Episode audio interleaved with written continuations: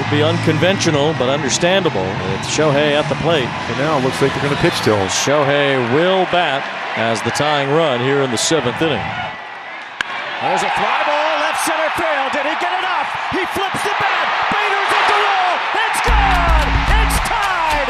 Shohei Ohtani, his 35th home run, and it's three to three. Hi, this is Emily Nyman, and you're listening to Breaking Balls.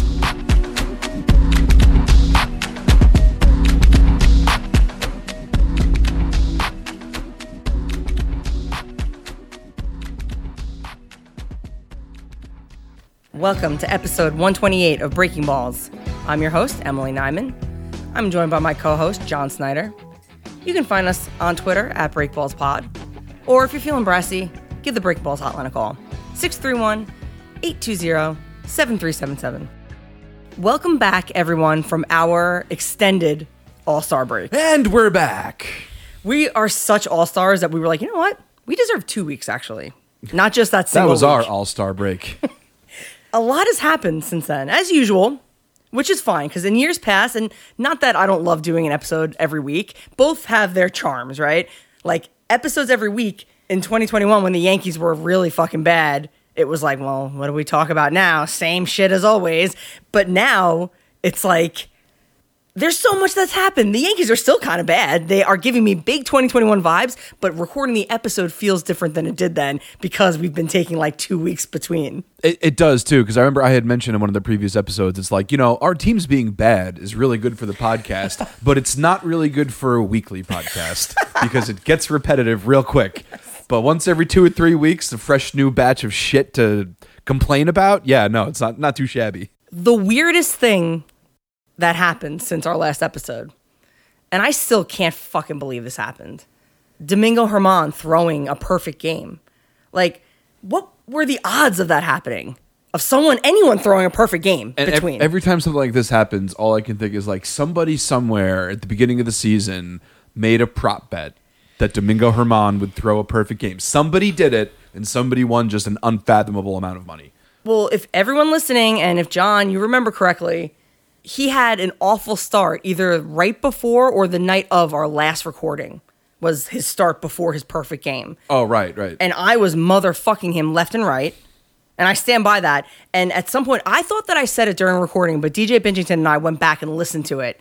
I must have said it either when we were getting ready for to record or after recording. That watch, he's gonna like throw a no hitter or some shit because I said all this because we have a very well, if you hadn't said or some shit, it would have just been a no hitter. You left the door wide open I for a perfecto. I, I'm picturing like that. What's that like Kombucha girl meme where like fate heard the or, eh, or shit and was like, hmm, all right. Listen, when that fucking no hitter, no, I wish when that perfect game was happening, it was bizarre because it was also a really really late night game. They were in Oakland, so it didn't start until like 10:10.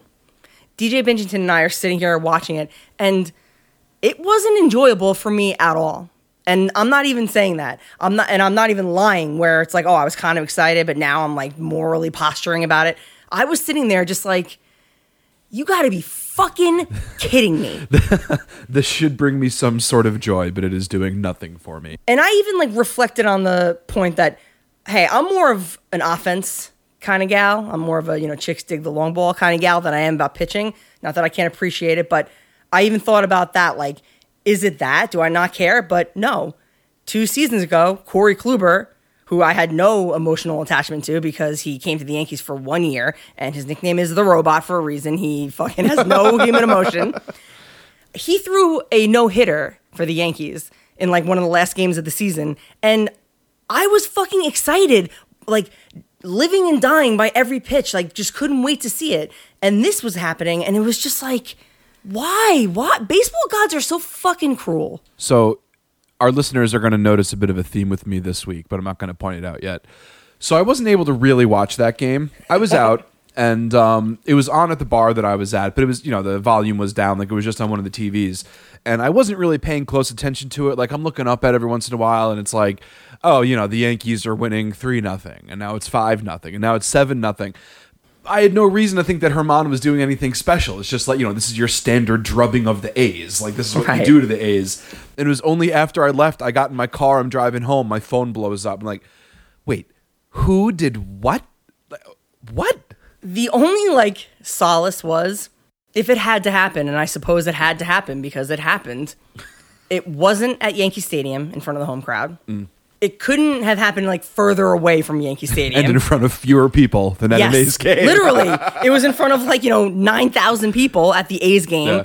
and it was a super late night game for New York, so it didn't even make it into the next day's papers. Obviously, it was in the following day, but like Oh, it didn't yeah, even get right. the headline the next think of that, day. Yeah. Do you remember like in the newspaper when we were younger? Now like they're able to get it like usually in under, but like it used to be if it was a late night game, the next day it would just be like late night. We don't know the score. We weren't staying up for that shit. Yes. And it makes sense, right? They have to like print the. I think it gets like if it's past like eleven or something, then it doesn't Yeah, make the depending paper. whatever edition it is. Yeah. I was hoping that hey, maybe like they'll forget and just not put it in the paper at all. not. s- I didn't have any luck with that, but I'm just so tired of MLB constantly making fans like have to stomach moments like that. You know what I mean? Like this guy slaps his girlfriend or wife in front of his teammates at an event, and he gets one of the longest suspensions for DV in MLB history. He comes back. He got caught with foreign substances on his hand also this year. Got suspended. And now I'm people are supposed to act like this is some fucking redemption arc. No, these guys don't deserve a redemption arc. Like and how is he getting a redemption arc? The Yankees and fans, they like won't even acknowledge A-Rod's fucking career as a Yankee. There's like almost nothing about him in the stadium. This guy slaps his girlfriend around and gets popped for cheating and it's like a hero's welcome back at Yankee Stadium his next start. Yeah, that's what really. I mean, and not to, of course, not to undermine the domestic violence, but what, popped up to me first was like, yeah, he threw a perfect game. This dude's been busted for cheating twice this year. Like, so I'm supposed to believe this is completely clean. And like, I don't know, man. Yeah, and and th- that's really the thing is like for anybody else, this could be a redemption arc. This is not. This is just baseball, man. You know what I'm saying? Like, you're an asshole in real life like that. This doesn't do shit for your character. I don't give a fuck. So yeah, it could not have happened to a worse guy, really, in the league. You'd be hard pressed to find it. And it's just Ah, it's so weird. And I say this as like a Mets fan. The Mets have never thrown a perfect game. Right. So I can only imagine in that moment if it was just like a scumbag of a human being, just like that emotion of like, why do I feel empty inside? Like I should be happy right now, but this is just it, it's nothing. and so many fans were really it is it's interesting how fans get on like when they want to celebrate something because it's easy to like come down on a guy when he's not playing well then it's easy to be like oh and he's a fucking Right. scumbag. This perfect game happened and a lot of people were really excited.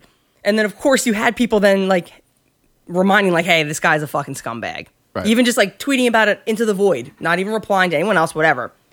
People getting upset like oh everyone's got to talk about Germán. Yeah we know like let people enjoy it. it misses the point. The point is that look look at what's happening. This guy just does something great on a baseball field and everyone's supposed to just i'm just trying to enjoy this moment. No fuck that. This this this guy's wife or his ex or whoever he hit and whoever else he's hit in his life gets to watch him be exalted as some sort of fucking hero because we like baseball Yeah. and that's cool. Like I, I don't know. It just really rubbed me the wrong way and i'm glad that two weeks have passed now because right after that happened it was a tough week because it was just like I, it just made me feel really sad because I know there were so many people that are seeing all these reactions from people and seeing the reaction from the media and from the team that have been abused or are being abused. And it's, you want to know why women don't come forward with anything? This is why. Because look at what's happening. And you know what kind of in a weird way made it even more fucked up was like Yankees fans that are willing to overlook the DV for whatever reason. They need this in a way. You know what I mean? Like it's not a good Yankees year. So like No. any other year, this could be listen, I'm gonna put a really unpleasant thought in your head. That could have been the highlight of the 2023 Yankees season Oh, without question. it could very well wind up being that way. And so, like, it says something else. It's changing the conversation slightly, but it does say something about like the Yankee season that it's like fans, even more so. There, there's a certain subset of fans that are just you know they're heartless. They don't care. You know, they, they have their priorities out of whack. But I think even some people that might have otherwise been more sensitive to the specific situation were like, yeah, I, I, I need this. You know, th- th- this is the one bump of dopamine the Yankees are going to give me this season. I don't care who it was. Like, you know, it's a perfect game. It's a perfect game. It is true. It's and you know what? Like, fuck the Yankees for putting us in positions like this. That's really also and not to like well, that's circumvent comes back to. They employ him. exactly, and not to let him off the hook. He's the one who did it. He's a fucking grown man, Yeah. you know. But the Yankees don't have to employ people like that. They don't have to let them back. They once the suspension is over, they can fucking release them, but they don't. Right. And it's just, it, I'm just so sick of guys like that on the team. And then another Yankee, not too long after that, uh, I forget who it was. Shit, he was popped for DV. We didn't get any details about it. I mean, I haven't seen any because he's just like a nobody basically in the rotation. You know what I mean? Just like bullpen arm, so you don't hear about any of the fucking nasty details. And I don't even think that's really necessary per se, but it just kind of fell out of the news cycle because of it. It was like, oh, this happened, he's suspended, and then we just never hear about it again. Like, how many fucking guys are like this are the Yankees going to employ? Is my question. And you know what? I, th- I think the best thing that we can do now is stop talking about it. I know. like literally, like we had to say something, and it's like, you know what? Fuck you, Domingo Germán. We're moving on. I know. And it sucks that that was the first one after like David Cone's or no, well for the Yankees, not in the league. Yeah, yeah. But it's like, come on, now it's going to be like, oh, David Wells, David Cohn, who's beloved, Germán. Well, and that's that's Now he's part of Yankee thing. history. He is a trivia question forever now. And I will say though, the only upside, and not because it was Germán, but as we've mentioned multiple times, I've been concerned about the dubious nature of the foreign substance checks Right. and the way it can affect a player's legacy, specifically for someone like Scherzer, who got popped, and then how is this going to affect his legacy? It does not seem to be affecting any of their legacies It's not really no. because of the and I think that's by design that you know it's only a 10 game suspension that it's kind of like there's not much fanfare the league is just like you're out for a few days whatever then you're back you No missed two starts, and right, right so and because of it the dubious nature of the sticky or tacky they are considering MLB that is bringing in a sticky ball they're working with Dow Chemical right now to try to Like uh, like Japan uses exactly Right. and that's great news because the pitchers need something Yeah, exactly. Let's get some consistency finally. Just just let them throw a fucking sticky ball. Everybody has the same grip and grip it and rip it. Let's go. grip it and rip it. Let's go. That should be like, that's like Operation Grip it and rip it. Let's go. Because there needs to be regulation. That's been the problem with MLB is that they kind of know that all of this stuff is happening, but they just don't say anything and whatever. Right. And then it's totally like the Wild West, no regulation, and then it gets out of control, and then they try to do something. So it's nice to see them take some initiative because I'm sure they're realizing getting reports from umpires like, man, a lot of these guys have fucking sticky shit on their hands and they don't know what it is. Like, they're not fucking Elmer's glue airs. They don't know like the, the scales of anything. So, like, enough with that bullshit. Either stop checking. Just picturing like like an Elmer's glue air as one of the umpires, and just like he feels the hand, then like tastes it, like, oh, you son of a bitch! I know what that is. Elmer S glue, That's like Daddy's formula. The Yankees also fired their hitting coach, Dillon Lawson. This was a very, I mean, teams fire coaches and managers. That's something that happens, right? Like midseason. The Yankees don't really ever do that. In fact, Brian Cashman has never fired a coach midseason before. Not just manager, a coach Yeah, even in his Right. entire tenure. This was a first. So I guess that was supposed to show, like, oh, dad's mad, everybody.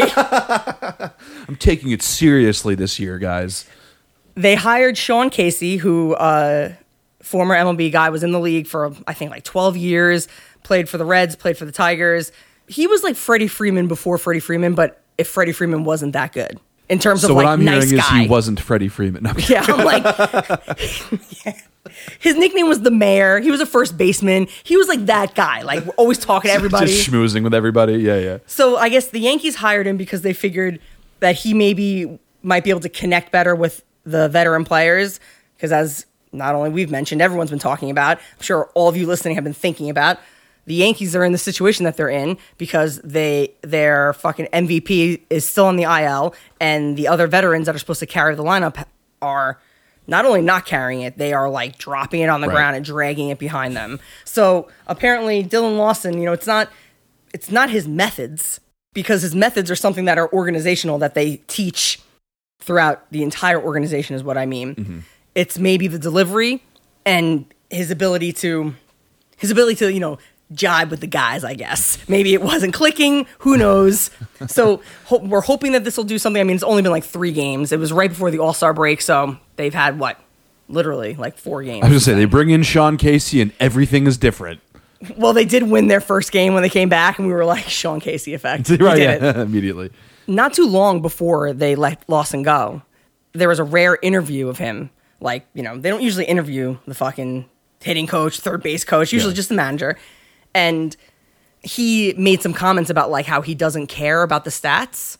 And of course, everyone really zoned in on that. And sure, that does not sound great. That is not a great response. Right. That being said, he's the hitting coach. Does anyone think that he's going to be good at uh, like a high stress fucking press corps interview where he's there with all these people asking him all these questions about the Yankees' horrible offense? Like, no, he's not going to be good at that. Right. That's not his job. And I feel like it didn't take me that long or wasn't that hard to like realize that what he meant by saying that, that it wasn't that he doesn't care like that they're not doing well or if they're well he did actually he did say that he didn't care if they were last in the league or something. like listen, it couldn't have been a worse answer. but I guess and I don't know, maybe just as someone who's played before and obviously not close to that level, but the team, they don't talk about stats. They're not sitting there like looking at their stats. I can almost guarantee that. I, I think it's a matter of you're asking the wrong guy the wrong question. You know what I mean? Because like Right. if you're a hitting coach, it's it's all about approach and stuff, right? So it, he has to be telling the players, even when the stats aren't there, like you know, stick with what we're talking about. Like you know, the results will come, yada yada yada. So he necessarily needs to be a guy that's like, I don't care what the stats are right now. You know, we we believe in this process. Like you know, the guys trust the process, yada yada yada. So it's it's almost kind of setting him up to fail and get fired by even like feeding him to the sharks like that. Right? You know what I mean? it did feel that way. I feel like they did the same thing with Hicks. And then they like yeah. DFA'd him. It's like if you are someone who doesn't Just usually speak to the press, water. all of a sudden they're like, "Listen, kind of the press room." He's like, "Oh fuck." It's like, oh, this is step one. This is how it starts. people were really thrilled and i guess it just speaks to what we've talked about in the past that like you just you want to see some blood as a fan. When Yeah. things aren't going great you know that they're not going to get rid of the gm they're certainly not going to get rid of boone. So it was just nice to see something i suppose. So we'll see how sean casey does. I mean i don't think that the hitting coach has that much of an effect. I, though i did see a pretty interesting interview or a snippet of an interview when uh, barry bonds was on the r2c2 podcast ryan ruocco and Yeah. cc sabathia and he told a quick anecdote about a guy who was on the marlins when he was a hitting coach there and this guy could not stop hitting into outs, hitting ground balls, whatever. Couldn't get out of his head. And Bonds made the point, like, you know, these guys, these guys are professionals. They know how to hit. There's nothing that I can teach them. They know what to do. So you just have to redirect their focus. So he told this guy, listen, your next plate appearance, I want you to hit a line drive. I want you to get an out, and I want you to hit a line drive out. And guys like, you know, kind of laughs at. it. He's like, I'll give you a thousand bucks if you hit a line drive out your next plate Well, the best part about that was he was like, I didn't have that money on me, but I told him anyway. and it's like Barry Bonds is just like so Barry Bonds that people are like, he must have it on He's him. like, I believe him. he's Barry Bonds. Like, of course he has a thousand dollars on him. So then this guy gets up to the plate, hits a fucking home run. And of course, you know, Barry Bonds didn't have to pay him because of the technicality. But he just said that it was just about redirecting his focus that this game keeps moving. There's so many chances, so many plate appearances that when you're in a slump and you're over focusing on something, it gets in your head. right. And there's nothing that he, you know, hitting off of a tee isn't going to change that. It's about, okay, how can I get this guy to stop thinking about this and to just do what he's used to doing? And I was like, hmm, has anyone tried that with, you know, Giancarlo Stanton or DJ LeMahieu? Right. Who knows? but it just was a really interesting perspective because I never really considered the things that the hitting coach does Mm. until that interview. And two quick thoughts. You left out the funny ending of that, Ah, which is the guy gets back on the bench and he goes to Bonds. He's like, "You see that?" And Barry goes, "Yeah, I told you to hit a line out." but then separately, I, I wonder if it's one of the situations where it's like, you ever hear the saying where it's like, the people that would be best at like being president are the same people that would never run for president. Is that like with hitting coaches? Like the guys you would want as your hitting coach, they know it's a thankless job. They don't want that gig. You know what I mean? it's funny looking through our so we have every week we have our notes we have a production meeting we go over what we want to talk about because there was so much time between episodes, I wanted to put it in like chronological order. So now I'm like, okay, I think we're up to the All Star game. Finally, I'm like, I think we got all the the end of June, very early July stuff out of the way. The All Star game is just the fucking Oh best God, All there's Star going to game. be two separate Yankee segments on this episode. Kill me. well, because I wanted to go chronologically, John. I know. Just just talk about the All Star game. I didn't watch it anyway. Yeah, I mean, I'm such I'm such a homer with this kind of Noticing the shit. theme yet? Gerrit Cole started for the American League through the first inning. That was great. Judge couldn't play obviously because he's hurt, and that was it. Yankees aren't that good this year, so there wasn't any other All Stars. So I was mostly just fucking around online or whatever. Had the game on, and then like I made a comment about it being boring. People were like, "This game is awesome," and I'm like, "Well." I don't care what the All Star from fucking Colorado Rockies does, okay? Like, yeah, oh, the great pitchers from these other teams, and especially like the darlings of this All Star weekend. Vladdy won the home run derby, you know, Randy Arozarena. So I'm like, fuck these guys. Plus, I mean, the All Star game was basically the Rangers versus the Braves. It was. Like, who cares? Classic Cole, too. The first inning, Acuna let off, and Adolis Garcia made an amazing catch at the wall. It would have been a home run in one stadium. It would have been a home run at Yankee Stadium. Of course, of course. and then the next like two a batter or two later i forget who hit it but another almost home run another amazing catch in the left field this time and it was just like thank god i was so nervous for gerrit cole i like almost couldn't watch that inning See, I- it was very similar for me because for the Mets, it was Senga and Alonso, which, okay, I mean, Senga especially is deserving. But Senga said going in, he's like, well, I'm not going to pitch, which I dig that. You know, he wants to, he's focusing on the Mets. That's great. But as far as incentivizing me to watch this All Star game, I know that you know Pete wasn't um wasn't the first ballot like he was he was one of the afterthought ones so it's like he's not going to get time like yeah he had like two at bats later care? in the game yeah, so I mean, the only thing I was really interested in was the home run derby, which I mean, you can't even really get mad because Julio Rodriguez just put on a fucking Oh show God. in the first round, and then Alonso has to go up. It's like, even if he kills it, he would have to set the record in the first round just to win this. So that was over before it started. Yeah, man, I don't know. It's just the All Star game just doesn't have juice. You know, it just. It, and which is saying something because it's still the best All Star oh yeah weekend out of sure the, out of the major sports. But it just I don't know, man. And you know, I don't want to sound like all like old timey cranky. It's like, well, it's because the players, you know, they, they switch teams too much now. But there is an element of that. It's like the novelty of like, oh, we would never see these guys in the field together.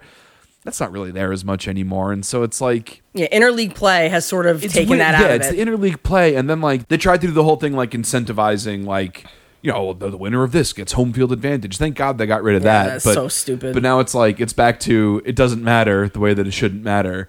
But I, I just I just can't bring myself to give a shit about it. You know, it's tough.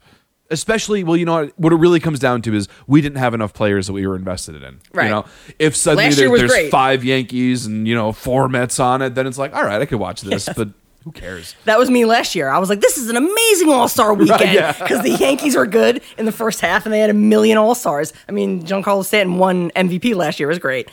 The home run derby is always great. This year was awesome. Uh, Adley Rutschman of the Orioles, he participated. His dad pitched to him, Yeah. and he's a switch hitter. So for part of his first round, he was hitting lefty, and then he took a break, and then he started hitting from the right side. That's so fucking cool. Now I'll tell you what. That's one thing that they might be able to do better with the uh, with the home run derby is. And listen, I'm not not making excuses here. You know, you got to perform. Pete's pitcher did him zero favors. Like all like up and in and just like throwing these balls and shit. It's like, should they use a pitching machine or something, or just like have like the same? I don't know. Have a more generic guy do it versus like because put it this way, it, it, it bit Alonso in the ass because his whole thing, he made this big deal about like, oh, one of my youth coaches is going to come back and throw to me, and then the guy developed some kind of forearm issue, clearly from over practicing for the derby. So it had to be one of just like the random bullpen coaches did it, and he wasn't prepped for it, and just went like shit. It's like I'm torn between like, is there a way to eliminate the advantage of like like Julio Rodriguez's guy was just throwing fucking darts for him the whole time. I mean- you know what I mean? Is there a way to equalize that, or am I overthinking something as arbitrary as the home run Yes. derby, and that's part of the fun of it? Shut up, Emily. and also, they do because they can pick who they want. right. And I I totally understand like the sentimental ones because I feel you. I remember feeling frustrated. What was it? A few years ago, Matt Chapman's dad couldn't throw a fucking strike to save Oh his yeah, life. yeah. Yeah, put a guy that's never been on a big stage before in front of millions of viewers. Right. Uh, Adley Rutschman's dad, he did okay, but he was throwing too slow. Yeah. And I remember sitting there being like, oh my God, like hurry up. And it's like, wait, this means something different for all of these participants. And I even think Right. the same holds true for Pete Alonso this year is that Pete's already won it twice. Oh yeah, yeah, for sure. And he's at least made it to arbitration. So he's making more money than he was when he first won. And he was like, this is the most money I'm going to make this year. Well, it was. It was more than his contract that Yeah. year. And you know, for guys like Rutschman, have their dad, when their dad has been like one of their coaches and stuff, it's like this is the moment because hey, Oh yeah. you don't know what's going to happen. Like you assume your career is going to be as long, but anything can literally happen between now and next year. So you might as well give it a shot. Enjoy it. Hell yeah. But I also understand why someone like Julio Rodriguez, who won, who has participated in the Derby before, I'm pretty sure he was in last year's Derby, I think so. and he was at his home stadium with his home crowd in Seattle. He picked a pitcher who I don't know if it was a coach, one of his teammates, someone. It was not sentimental. It was let's go win this thing. Yeah, this person, and you could tell by their forearms because even uh, Vladdy had uh, the manager throw to him, Schneider. Yeah. and you could tell that they're coaches because like they're pretty built because they work out, whatever. Yeah, they're yeah. working. So he was throwing dots to Rodriguez right in the spot, and it was just incredible because he would not have been able to have that 41 home run performance without a pitcher that consistent. Right. Yeah. Here's my 85 year old grandmother. She's gonna throw to me. And I really do like this format. I didn't mind the 10 outs, but it used to get a little boring because they would take a lot of pitches. But this format, you have amazing moments like that. Julio hitting 41, but then he was gassed Well, and had nothing That's left. what I was going to say. I prefer the timed format. I agree. I think there's too much time on the clock. Yeah, I For one thing, they don't all need an automatic extra 30 seconds. It's like like for what? Like I know that you can earn more time. That's cool, but shorten it a little bit, man. Make it like you know a minute and a half, two minutes, something like that, so that you know they still have some left in the tank. They're trying to get a few more in, and then they're not completely gassed by the next round. You know. Eduardo Perez made so Mookie Betts participated this year as well, and he hit like 11 or whatever. He didn't he didn't do horrible, but he lost the first round. you saw he said going in, he's like, "Yeah, I'm not going to win." Yeah, and what was really cute was they interview his wife, and she's holding uh, their baby, and she was saying, you know, they asked a question about like his performance, whatever, and she was like, you know, I don't care what happens here. He doesn't care. He's just doing this because I said to him he should do it, so that way he has done everything. He can say he's done everything when his career is over, and he won't have any stone unturned. And like, I really thought that was cool, and that was That such like cool. good fucking encouragement because it's like, yeah, who cares? Have fun. You're Mookie Betts. Who gives a shit if you lose this home run derby? But now, when you look back in your career, you're gonna say you've literally done everything. Won World Series, been to the postseason, played outfield, played infield, home run derby. Like, I wonder if he'll have a more well-rounded career than anybody in like the derby era. Like, is there anyone Hmm, who's like him that's just been like, fuck it, I'll do the derby? There's got to be. We should. We should put together some kind of like checklist of like what's like all the shit that a player can do and who's done the most of it. you Yeah, know? and who's got some work to oh, do? All these accolades, Let them right, know. yeah. Tag them. FYI, you really need to get going here, buddy. It's like you know Ichiro, pretty good career, but home run derby champ. I don't know. Yeah. People would say they're like, oh, he used to hit a lot of home runs in batting practice. It's like, well, it's not the Derby. Yeah, so. I'll bet. National League finally fucking won the Derby. Oh yeah, yeah. Which was kind of disappointing because they only won two to one, and we know the one of the cool new rules is if it's tied after nine, they go to another home run derby. We were deprived of that. I know. Yeah. Thanks a lot, uh, Elias Diaz of the Colorado Rockies. It is cool that he ended up because he had the the game winner. He Right. hit the solo home run in like the eighth inning or something, and he was an All Star pick because every team has to have an All Star representative, and that was him for the Rockies. Correct, yeah. So like that is kind of fucking cool. And then he won MVP. Like that's probably going to be the fucking highlight of this dude's career. Oh, easily. At one point, it was in the later innings. It was when I think the game was still tied, or no, they had just taken the lead, the National League. Mm-hmm. The ESPN booth said that that in like the last fucking twenty years, the NL has only had a lead like nine innings or something like that. Right.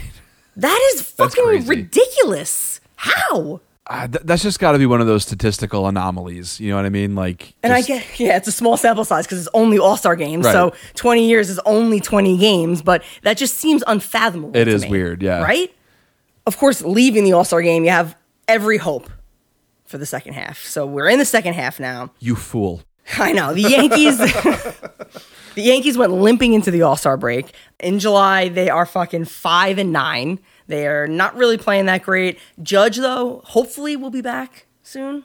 He's like running, catching. So we're hoping that by August he's going to be back. You can't Dare we even say baseball activities? Oh my god. and I'm nervous, man, because like the Yankees, they still are like a two game or two and a half games out of a wild card. The division is over. The Rays Yeah, I can have relate. won the division. I'm focusing on the wild card. I don't care about that anymore. Like they're still very much in this. People are giving up on this team like as if they're fucking 10 games out of the wild card. Not all first for that matter too. Not all first and last places are created equal, and you need to look no further than the central divisions for that. almost the entire season so far. When you go on MLB.com, it lists the American League East, then the AL Central, AL West in that order. Mm. The AL East and the AL Central have been in order, like they're one big division in terms of winning percentage the entire season so far. Because, yeah, the Yankees are now in last place of this division. Whatever. They are, I will say, the worst 50 and 45 team I've ever seen in my life. Or or are they the best last place team you've ever seen? you know what, John? I needed that. Thank you. That's why I'm here. And that leads me to my point that people are giving up on this team, and I get it. They're not fucking dominating by any stretch of the imagination or reality. No. There's, or reality. there's certainly been better seasons in the recent past. like all of them. I know. Well, 2021 was tough. but I will make the point that even when they won 103 games in 2019, do you think that everyone was fucking super happy and smiling and loving everything was no No. fans were still complaining still had issues with the team with the lineup and they won over 100 games so being more dominant doesn't necessarily make the Yankee fan experience better. I will say that. I will also say there's fucking 60 games left in the season. We're not in late September. Like, and even if it were late September, they're only two games back. They can literally be at this point in the record, two games back, right up to the last week of the season and still make the playoffs. Right. They're very much in it. And over like the last 10 or 15 years, in terms of who wins the World Series, like the team with the best record that goes into the postseason or teams with the worst record, they are dead even in terms of the best record winning the World Series or the worst record in the postseason winning the World Series. There's no rhyme or reason Right. to who can make a run. It's about who gets hot. Yeah, and comes back to a point we make all the time. It's just about getting in. You got to get your foot in the door and then see what happens.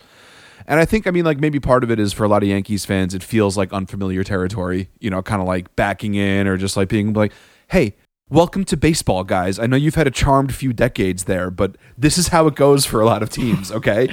you barely get in and Yeah. then you, you hope for the best. Like that's that's what it is. And this week, the Yankees hit like uh, a new low, and well, not new, just hasn't happened in a long time.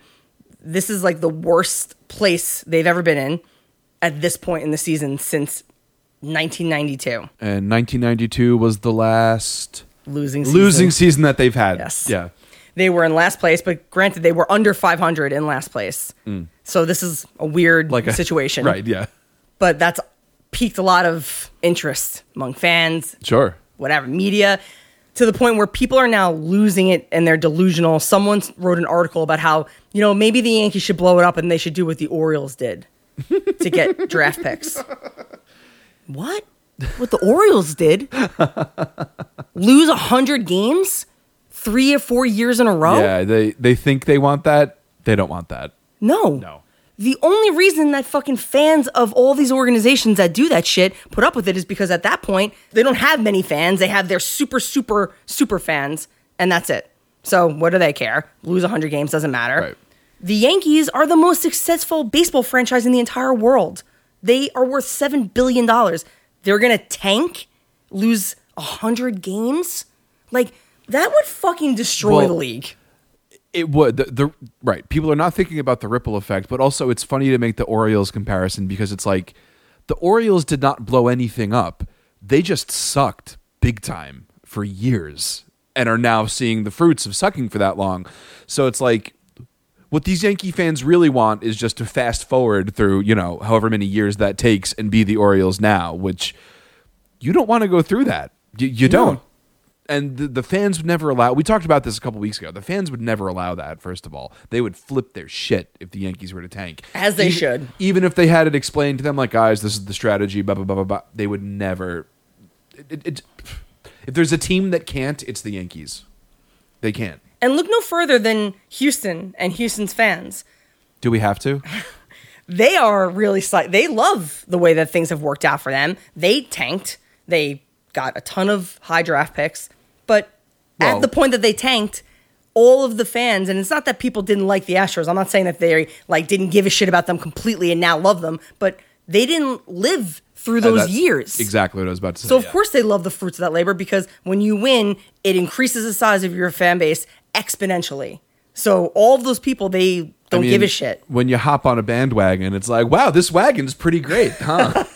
And also it wouldn't even be able to work for the Yankees in that way because you can't it's more than just tanking. There's also rules in terms of draft picks that's determined by market. So even though the Yankees they could tank, but it still wouldn't get them multiple years in a row of like first round of like top draft picks because they are in the fucking largest market in the entire country. And I think there's also th- something to be said for like recognizing the talent level of Cole and of Judge.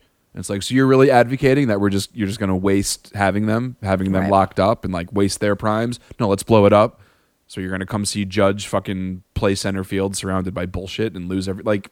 It's it's so poorly thought out and reactionary and just like, oh, I I just want to be better. It's like, well, that's not how this works. You know, like there's no quick fix. and the calls, of course, to fire Cashman. Now, I don't, I don't have any love for Cashman. I'm not like he's the. It's a GM. I don't give a shit in that regard. But fire him and then hire who? Right. Who's going to come in here that's going to do something better than what he's done? Well, I think part of it is that all of the fans clamoring for it are secretly hoping that they get hired because they could do a better job running the Yankees. They just want the stories that they heard about George Steinbrenner because anyone that was old enough to remember, like, the years where the Yankees were bad and he was still the owner of the team in those years, early 90s, whatever, the 80s, they all say that no, those years were terrible. He was a terrible owner. His reactionary bullshit was embarrassing and it created a really bad culture, and the Yankees were bad for a while. It's the people who didn't really know any of that. They only know the dynasty, and they're just like, obviously, he was the guy, and what he did was the right thing, and they need his son needs to be like that. he needs to just totally destabilize the team in the Yeah, middle of the yeah. season. That's going to help them win. How? like it doesn't doesn't even make any sense. And I get fans want blood. I get it. The season has not been fun especially not having Judge. It'd be one thing if there Judge was still in the lineup, then at least you have like your guy watching him Right. every day. Because thank God we have Gerrit Cole, and he's having so far a Cy Young caliber season, but he's only every five days. Not having Judge has just been awful any way you look at it. So I, I get the frustration, but Cashman is never being fired. That's why they could offer him a million year contract. People are losing the four year. He's never getting fired No. Because he does his job better than any GM in the entire fucking league. I know he hasn't won a World Series, but they're in it every single year, no matter what. To the point where we're in trade deadline season now. So, of course, the Yankees are rumored to be ha- getting everybody and to be getting every position and switching out this guy. And will any of it happen? Probably not. But that's because they're always in it. So it's easy clickbait. I have seen more photoshops of Ohtani in a Yankees hat over the past week. I've seen more photoshops of every single Yeah, rumored yeah. trade guy over the years in a Yankee uniform than I care to really admit. Well, I mean, they asked Phil Nevin about Ohtani, like you know what's what's going on with that, and of course, well, okay, so the Angels have said that they are in listening mode, which is fucking meaningless. listening mode as if they're as if they're usually just like bastions of the league. Like they're usually on their fucking s- soapbox. Like they don't say shit basically on sunday night baseball buster olney just asked him if he had talked about the rumors with ohtani and phil nevin. Phil nevin first of all seemed prepared for that question. So i don't think that that was like a blindsided type thing. I think also there's a level of like if you're Phil Nevin right now, what the fuck else do you think anybody wants to talk to you about? You know, yeah it's like there's a reason the angels are the sunday night baseball if game he were to be dumbfounded by that question, that would say so much more about him. Like, show, I, haven't really even thought about Shohei like He's just that. like, I don't know, uh, guys. uh, humana, humana, hum, just doesn't know what to say. But then he basically was just like, hey, you know, we haven't really talked about it. You know, we're focused on winning games. He said the spiel that you think he's going Yeah, to say. exactly. And people were acting like as if Buster Olney was like asking really prodding, fucked up questions. It would have been weirder to me, honestly, if he didn't ask him anything about it. Oh, you Like, have to. You have to. we're weeks away. It's all they talked about during the entire broadcast, first of all, the entire game. It's all anyone talks about now. Right. So why shouldn't he just ask him? And this isn't like fucking this isn't hockey where like the head coach is involved in line changes and like Nevin is literally just standing there waiting to argue with a fucking umpire. Right. They were acting like, you know, he's trying to focus on the game. He's he is focused on the game. Like This is him focusing on the game. yeah, give me a break. Like it was just such a, a classic overreaction. And I get it. Buster's kind of a fucking herb. But it was just Kind of. this is the best player in Ever. the sport's history. Ever. And this is a really exciting moment for the sport. Like the possibility of him being traded is just insane. I think he stays. I, I- think I think yeah. they don't trade unless over the next because what uh, trade deadline's August first, right? Mm-hmm. Today we're recording. It is July eighteenth, right? So we're just over two weeks away from that. Unless the Angels go on an absolute horrendous losing streak and they are just suddenly so far out of it that like they their hand is forced. If they can at all justify keeping him and more importantly keeping the revenue that he's going to bring in from people just going to see Shohei for the rest of the season, he's not going anywhere. I think they'll just take the draft picks if he goes and and move on. Yeah, I, I'm. I honestly, I keep on going back and forth because you let him walk, you trade him, then it's like you traded away the best player ever. Yeah. But then you don't trade him and you let him walk in free agency and you get one compensatory draft pick when he turns down your qualified offer. For let's say it again, the best player ever. Yeah, it- Ever. it's a lose. And you know, it was funny. We were having a talk last night where it's like, I almost don't want to say this out loud. Almost empathize with Art Moreno a little bit. I was almost going to say, and I didn't. he has a tough decision to make. To whatever extent I can feel a little bad for a billionaire, which I don't. It's like, okay, Art has a tough decision to make. I'll give it that. He does.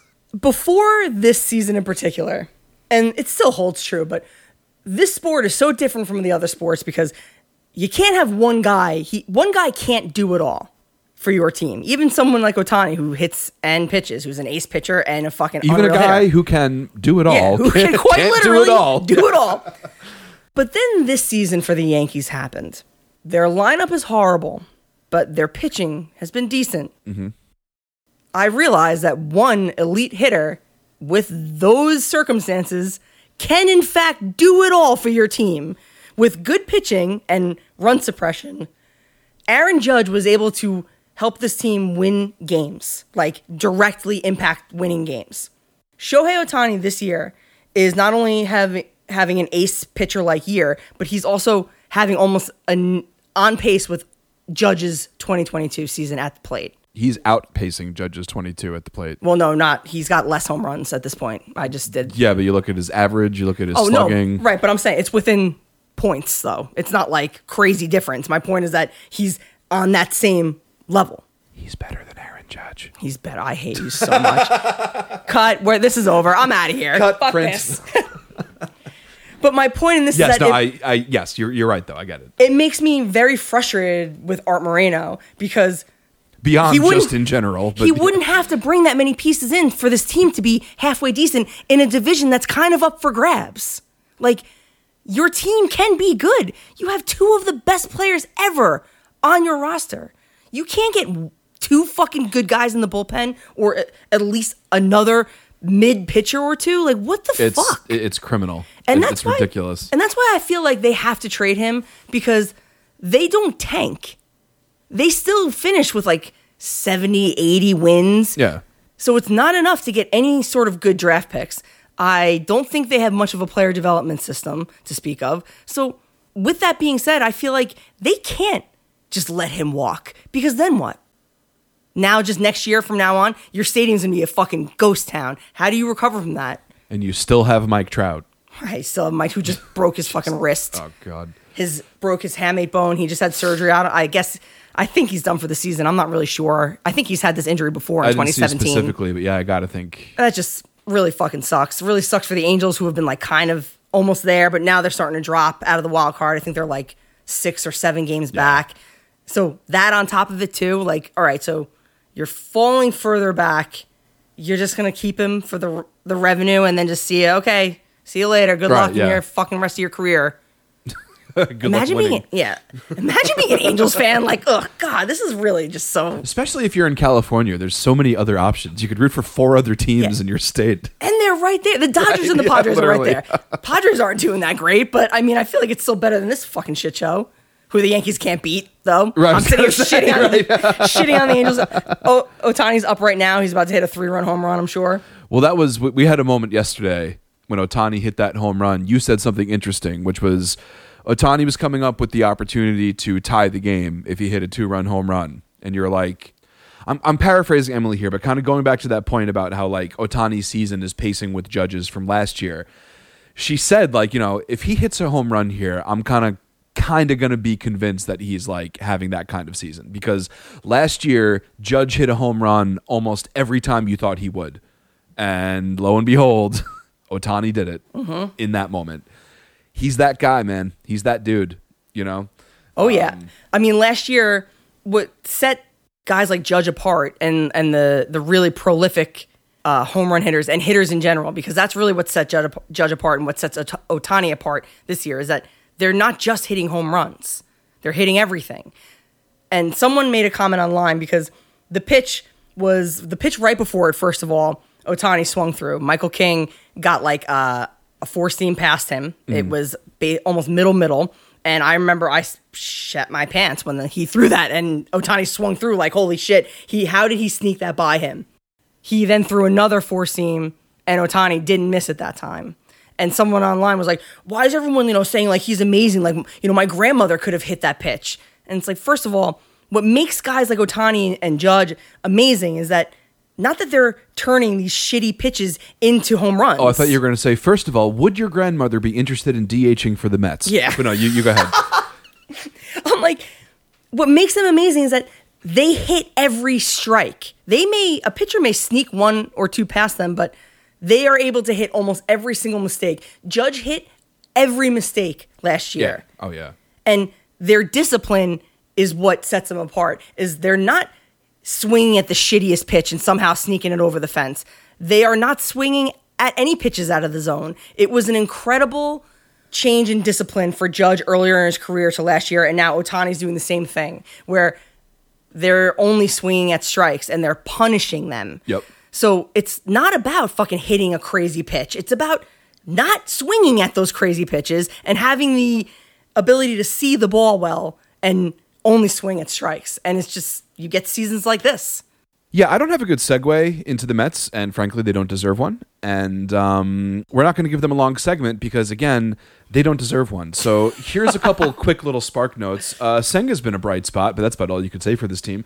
Uh, Uncle Stevie did a press conference while we were away. My only big takeaway is he said that the contracts of Verlander and Scherzer he considers money already paid. So that means he might be willing to eat some contracts. This could be an interesting trade deadline. Um, that's what they did with Escobar. They got rid of him. They got they ate the rest of his contract, and they got some prospects for it. That was promising, but we were also told that was kind of a standalone thing. So it remains to be seen. But you got to think. I guess not got to, but like the Mets, I'm inclined to think might be sellers if they're smart. Robertson, you might be able to get something for. Pham, you might be able to get something for, and that's when the conversation gets interesting. It's like, okay, Scherzer, Verlander, how big, you know, how how all in are we going on this trade deadline? That's going to be interesting. Especially when we came back from the All Star break, it was our opportunity to try and make a statement, and we just rolled over and died those first two games against the Dodgers. It was ugly. I don't even want to talk about how ugly it was, and not just because I was busy and wasn't able to watch those games. You notice the theme yet? Um, so that was ugly. And listen, man, it's hard to. Yeah, we won that last game against the Dodgers two to one. You know, yeah, we're beating the White Sox eleven to nine. It's all this stuff where it's like even the games we win, it's like okay, well, the offense is barely showing up and that just happened to be a well pitched game. You know, like we happened to score a bunch of runs, but the pitching led up fucking nine. Right. None of it inspires confidence. To the know what I'm White? Sox, To the like, fucking White Sox. couldn't who be like, more Of all futile. the teams that you got to come into town and sweep them, it's the White Sox, and we're struggling to do that. It's ugly, man. Marte uh, has not looked right most of the season, and he came out and said the quiet part out loud that he is still suffering from whatever uh, he had the surgery for uh, his groin injury in the offseason. He said he's still feeling lingering effects from it. And anybody who's been watching the Mets this season, it's like, yeah, no shit, we know. So mercifully, he was out of the lineup tonight. Remains to be seen if that's going to be a long term thing or what. But again, that just comes back to like, why are we fucking trotting a hurt Marte out there while Mauricio and Vientos are just rotting down in the minors? Right. Might as well call him up. bring up the kids, man. Let them play at this point, you know? And then just last thing, I mean, we talked about uh, Judge coming back and, you know, maybe a little bit ahead of schedule, which is great. Pete Alonso, we were all excited about. You remember he got hit on the wrist against the Braves. He was out and it was going to be for a while. He came back early. It's like, oh, you know, Pete's a gamer. He's tough. And he has fucking sucked since he came back. Since his injury, he's had a 66 weighted runs created plus That's horrible. all season he was in, in the 130s, even 140s, 120s, all the way down. So clearly he is not right. He may have fucked his whole season getting his wrist, his wrist hurt. And the last thing I was having a conversation on Twitter and I'm almost loath to bring this up because it sounds like making excuses, but it's really not. I'm just I'm curious the extent to which the pitch clock is fucking up the Mets this year because the Mets have the oldest roster of any team in the majors, and it's exemplified, you know, by again Scherzer and Verlander. You know, two guys forty, whatever Scherzer is, thirty nine if he's not forty yet. Um, and I just I can't help but wonder to what extent it's they don't have a lot of guys that came right up from the minors that were working with the pitch clock, partially because they refuse to fucking bring them up and leave them here. and you know all these old vets and stuff. It just fe- it has that feel of like in another year the let's throw a bunch of money at a bunch of vets and bring them in and you know see what happens. It feels like that might have worked better in another year, and it's just I don't know, man. It it, it just feels like Mets luck in a way, and I don't want to lean too heavily into that. Right, but it's But it's it feels like speculate. there's something there. You know what I mean? Just like it, it is hard to it is hard to make sense of how poorly things have gone to this extent. And I just wonder, you know, because there's nothing else to think about with the Mets. So I just wonder, like, to what extent that's that's been fucking them up. But hey, man, at the end of the day, all the teams play under the same rules, right? It's not an excuse. You got to fucking get it done, Right. And they're not. And uh, I think that the Diaz injury too, that he was so key in your bullpen, and that's been a huge problem for the Mets this year. Is that it's not that they haven't been able to score runs; it's that even when their starter gives them or puts them in a position to win games, which hey, Verlander has kind of bared down. He's gotten his shit together. He's been much better than he was in the beginning. Scherzer has kind of bared down. They've both been pretty good. They haven't been Cy Young caliber, but they have ERAs under Even four. you know what I mean? yeah, they've yeah. given they've given the team a chance to win, but then the bullpen cannot hold a lead to save No. its fucking life. Well, that's like you look at Robertson, you know, and the whole thing. Oh, you know, he's doing pretty well for you know for a vet and for a guy that wasn't supposed to be closing. Imagine if Diaz isn't hurt and Robertson is your seventh or eighth inning guy. Right, exactly. How much better that looks, even just right there. you oh, know? you guys would definitely have a few more wins under your belt Easily. that have been blown by having someone like Ottavino closing the game or Jimmy Yacabonis closing a game or whatever.